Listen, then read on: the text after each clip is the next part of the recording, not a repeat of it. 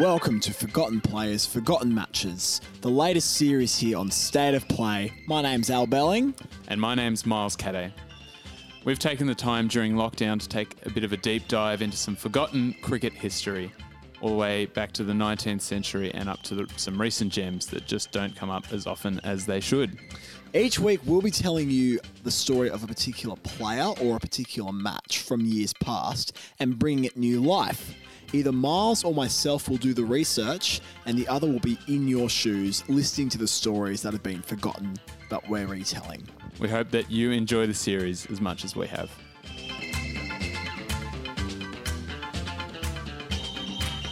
Welcome back to State of Play and our new series, Forgotten Players, Forgotten Matches. My name is Miles Caday. I'm Al Belling. How are we doing, folks? Lovely to see you. Well, slash lovely that you're hearing us again.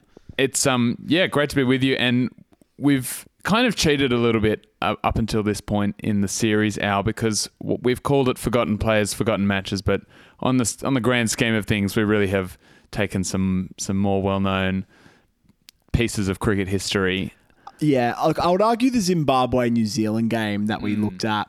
To be fair, there wasn't really much TV coverage of that match. So I feel like once you're getting into the real niche, looking at the gritty black and white Hindi news highlights, that's um, I would say that qualifies for forgotten players or forgotten matches rather. But I, I, I see what you mean, Miles. Like we've looked at some historical figures, all of which may be a bit more niche, but at the same time, there's still folklore that's attached to all of them.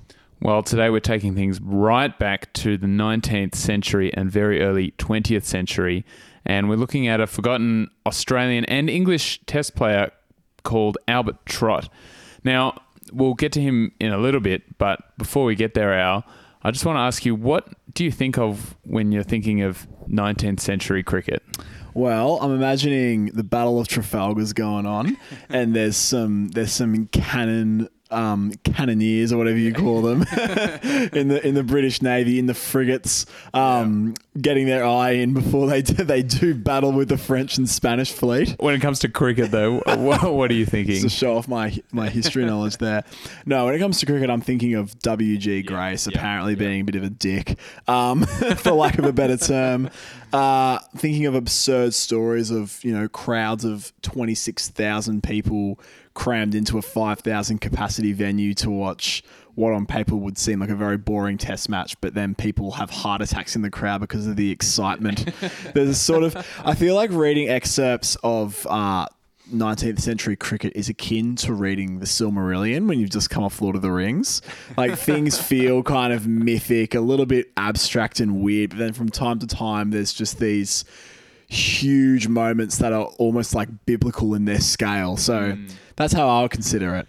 Something I want to talk a little bit about. I mean, it's a, an impressive list of things you've just rattled off there. One thing that I, I want to talk a little bit about is the fact that um, nowadays there's a fairly well established. Um, I can use a video game term here, meta, when it comes to bowling, good. right? Very Which good. is what we call broadly overarm bowling. Um, in those days, before around the 1900 mark, there were three well established styles of bowling, even though overarm was beginning to dominate um, underarm and sidearm. Are you familiar with those? Well, I mean, I feel like any Australian is familiar with underarm, given its its legendary status in, in cricketing history, a la Trevor, Trevor Chappell to Brian McKechnie in 1981. Um, so that's interesting to hear that it was a bit more of a popular and uh, less uh, disgraceful thing to do. So, more than 150 years of first class cricket, especially in England, the dominant bowling style was underarm bowling and not rolling it along the ground, but literally like imagine kind of softball style bowling where you, you'd run in and you'd fling your arm around underneath. And I'm as just long imagining as, as long Jasper- as your elbow was straight. I'm just imagining Jasprit Bumrah running in to give his like trademark underarm whip around, or even better, like this could conjure a pretty intense mental image. But I'm trying to think of Mur- of Murali Yeah, giving some yeah. underarm doosras and how that so, could look. so spin was a, a very common. Often teams would just play only spinners because that you know you could kind of do more tricks while it's you're. kind of it's kind of like marbles, really high Yeah. stakes, shooting for the pegs. Where, what that comes from is where stumps started, which is in the early days they were kind of shin height, if that. And so really cricket was a, a game of, of underarm. Sidearm was kind of the next development and um, there's one player in recent times who kind of emulates that Sling, style. Slinger Malinga. Slinger Malinga. And Lasith Malinga, for those wondering, the Sri Lankan uh, former speedster turned cult hero of cricket tragics around the world with the dad bod still taking well, hat I was, was going to say, I think his body is a bit of a throwback to 19th century cricket as well. Um, uh, Malinga isn't a pure sidearm bowler, but um, that was a, a, common thing as well. It was basically underarm bowlers trying to get quicker and realizing that you could be a bit more accurate if you went sidearm, which feels a bit silly to us now because you go, well, you just bowl it overarm if you want to bowl quick. But that was it was frowned upon, really. Anyway, we're um we're gonna take a deeper look, and so let's take a break. Uh, when we come back, the life and career of Albert Trott.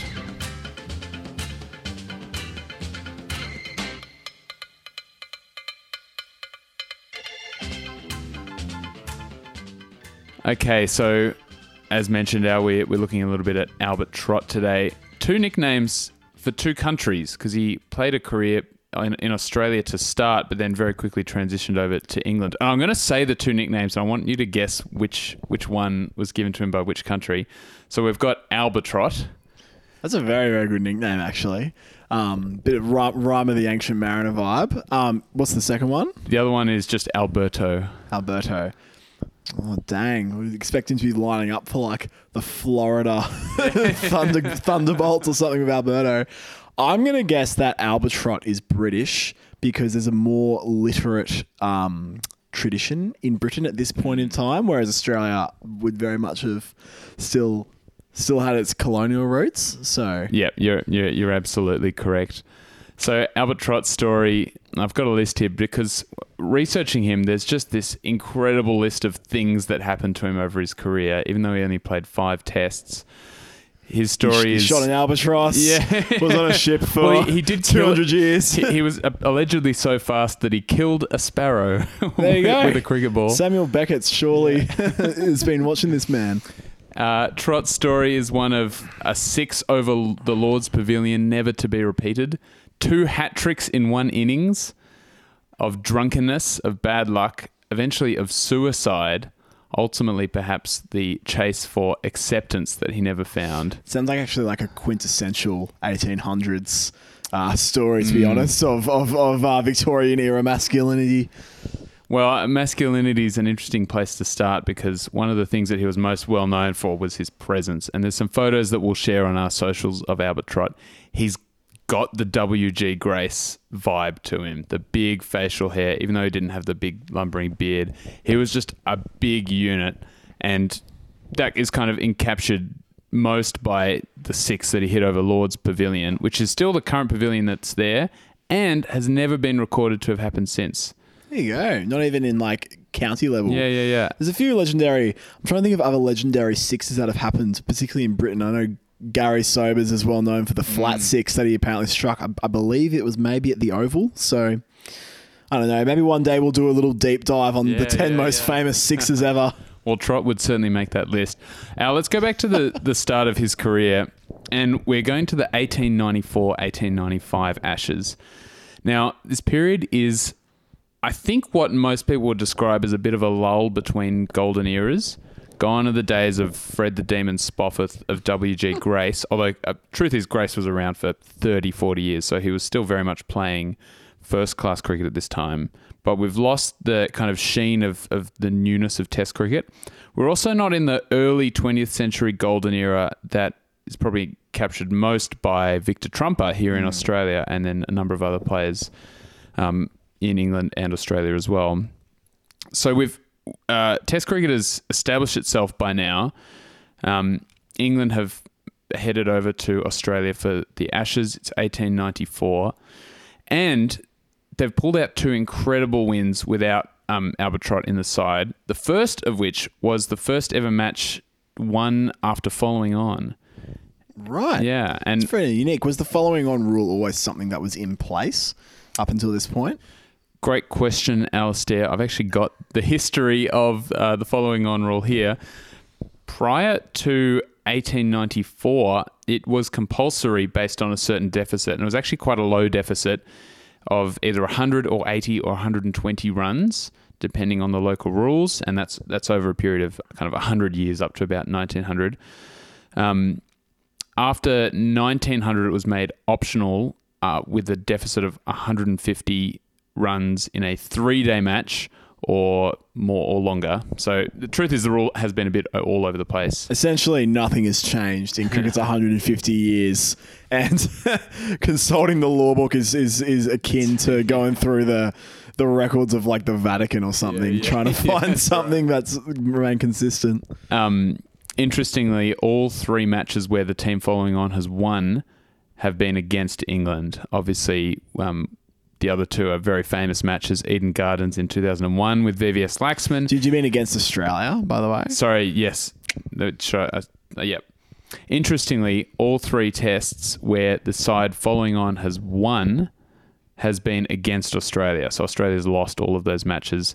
Famously against India in Eden Gardens 2001 with VVS Laxman, and then Botham's test in 1981. believe I believe that match was that the game Bob Willis just came out of nowhere in the fourth innings and was able to help bowl Australia out for 80 odd or, or something in, those- in that Yep. area. It- Wills eight for 43, and it was his but didn't claim man of the match. Yeah, yeah, yeah. I mean, it would it was it took something special, and it absolutely did from um, from both of them. But yeah, Australia 111 all out in the final innings there.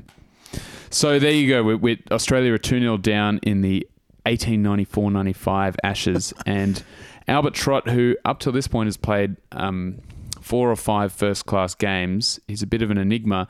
Gets selected For Um, Australia, we should add. Yes, for this point. Australia here. So he, he grew up in Australia, in Melbourne. Would he have been cap number 31 or so? I wonder Um, who get I wonder who you get to present your cap to back then. Like do you get King George to come out on a boat 6 months in advance?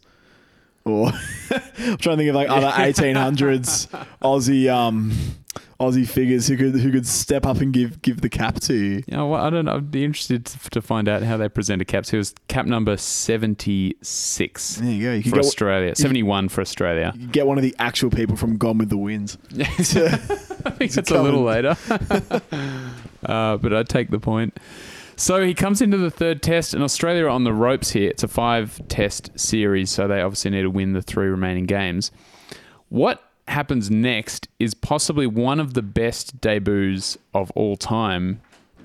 Um, Certainly until that point I would uh, would, would argue it's the I, greatest of all time. well, wait till you find out what he did because it, I- I think, could quite easily make the top five debuts ever. Australia batting first are on the ropes a little bit when Trott comes in at eight for 157. He was an all rounder, but as the new boy in the team was shunted down to number 10. Um, a performance of 38 not out lifts them actually all the way up to 238 um, before the Aussies bowl England out for 124. In the fourth test, Australia now 1 2 down in the series. Trott makes 85, not out. He's moved up the order He's- all the way from number 10 to number 9. Oh, he's ascending. Yeah. I mean, you, need a bit of that back order five. How? What's his average at this point? Be Well, he hasn't been dismissed in Test cricket, and he's, 200 sco- he's scored um, 195 runs in Test cricket at this point. Um, and then England are bowled out for 65 and 72, um, in which I'd be interested to know only three bowlers bowled in those innings, including Trott's brother, Harry. There you go. So, um, uh, again, Albert Trott has just made this incredible entrance into Test cricket. The fifth Test things don't quite go as well for him, but he, he takes another wicket, and England actually claimed the series in the end. So at this point, it's worth saying that his batting average is higher than Donald Bradman's ended up, and his bowling average is lower than Glenn McGrath's So, up. so statistically, at this point, he's the greatest all rounder of all time. He's the greatest batter and the greatest bowler of all time, based on three tests worth of performance. So, not worth reading too much into it. But I, I just want you to have a go at thinking where does his career go from here? Hmm. Well, it is the 1800s, so if you get a toothache, you could literally be dead within a week. So I think you've really got to savor the moment. Um, speaking of which, imagine just. I will revert back to your question, but I'm just trying to think. Like, imagine playing cricket under these conditions. You bust your finger, like trying to take a catch. Oh, bad luck, mate. You're gonna have to go get an operation. No anesthetic, getting drilled away on. I think. I think that you'd be pretty nervy. So I would assume that kind of like a um. I'm pulling a blank now, but uh, the swing bowler who tore it up in his debut with 16 wickets, Bob someone. Bob Willis. Bob, no, no, no, no, the Australian with absolutely royal sideburns, who had one of the craziest debuts of all time, where he took eight wickets in both innings. Bob Massie, Yeah, Bob Massie. Bob, Bob Massie. Bob Yeah, Massie, Yeah, yeah. um, Lionel Massie, Bob Massie.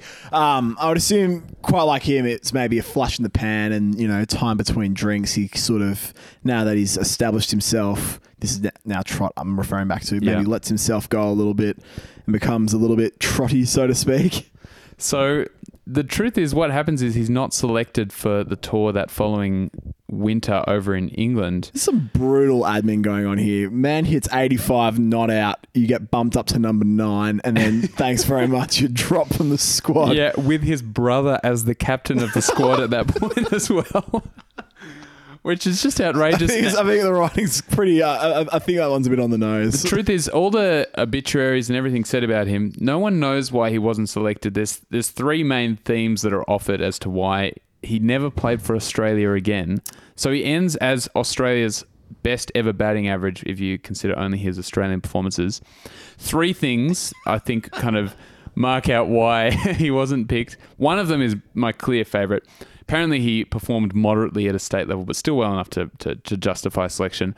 He was had a tendency for indulgence with the drink, and um, he he used he was a bit of a fan favorite, and and spectators would just give him his give him their beers while fielding, and he was a bit too keen on the uh, pitch side beers, so to speak. Um, my favorite one is that Can I guess? Um, did Harry's son bear a scary resemblance to Albert? And so it's like you're out of the team, buddy. well, almost. He um he spent too much time, according to one newspaper, coaching the Victorian ladies team.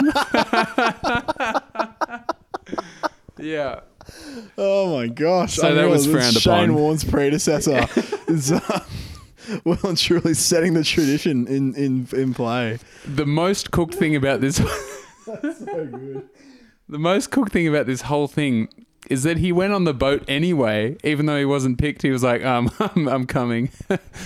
so um, the boat heads off to England, and um, and Trott is on the boat with his brother, who's just not going to let him play. And all he all he manages is a substitute fielding appearance at Lords in one game. It's horrible. I I feel like if this was in the 21st century, you have a bit of a Gallagher brothers Yeah, thing going on here, just slagging each other up on Twitter, but then they still get on the same jet together or something. Um, so it just became clear to Trott that his future playing wasn't with Australia. So he picked up a first class career with Middlesex. And that's really where he made his name globally. Um, we, we could go into more detail, but he, he scored over 10,000 first class runs. Oh my gosh. Um, his bowling, his bowling in particular was what he was most well known for. So a bowling all rounder is, is, is how he's probably Bowling best described. With yeah. 10,000 runs in the column. Yeah, that's right. Took What? hundreds, hundreds and hundreds of wickets in first class. Holy moly. If I can talk just a little bit about his style, one thing again that I think was more common in the 19th century that we don't see so much now is um, a willingness to just bowl different types of deliveries one after each other. You don't have people who just bowl an off spinner one day and a leg spinner like next ball. Like people might switch between games or something, but um, he wasn't a spinner. It wasn't an off spinner or a leg spinner or a medium bowler or even a fast bowler. He was all of those things and potentially in the same over. Goodness. Yeah. So he was well known for. Um, Mr. Mr. Congeniality. yeah, yeah, yeah. He had a vicious bouncer and he could spin it more than anyone. And after just a few years at Middlesex, he was regarded as the finest all rounder in the game and heir of W.G. Grace. Um, so he obviously played very successfully while at Middlesex. Two stories I want to point out from his time there. Um, one was a, a, a famous anecdote where um, a, a popular type of delivery was called the donkey drop, uh, particularly leg spinners, would just bowl super loopy, super short, and um, A, a, And a pack- bouncing fizzer, essentially. except at like 50 k's an hour. So like, basically, and just stack stack the leg side boundary and try and get basically a challenge to the batters, like try and clear Try the and hit me boundary. for six, yeah, It's okay. it's the um it's the hit me kind of ball. Um, Trott got a bit sick of it, and so what he did is instead of hitting it to the leg side, he turned around to face the keeper. And whacked the ball into the groin of the keeper. Unreal. The quote goes, I damn near killed him, Alberto said. So Very nice. Verbatim quoting. Who who That's wrote right. that? What's the um what publication was able to, Oh, to it's one of- score it's that feature? one of those it's it's like asking who said you dropped who who quoted you dropped the World Cup. It was one of those famous cricketing quotes Uh, at the time. 1800s tabloid, splashing some feather written dross. I've mentioned that he cleared the Lord's Pavilion on one occasion, a feat that has never been repeated. One other thing that has only been Sounds repeated once. I, there's just so much to say about this guy, but one other thing that has only ever been repeated once was the time he took two hat tricks in the one innings, except it was basically the worst thing that he could have done.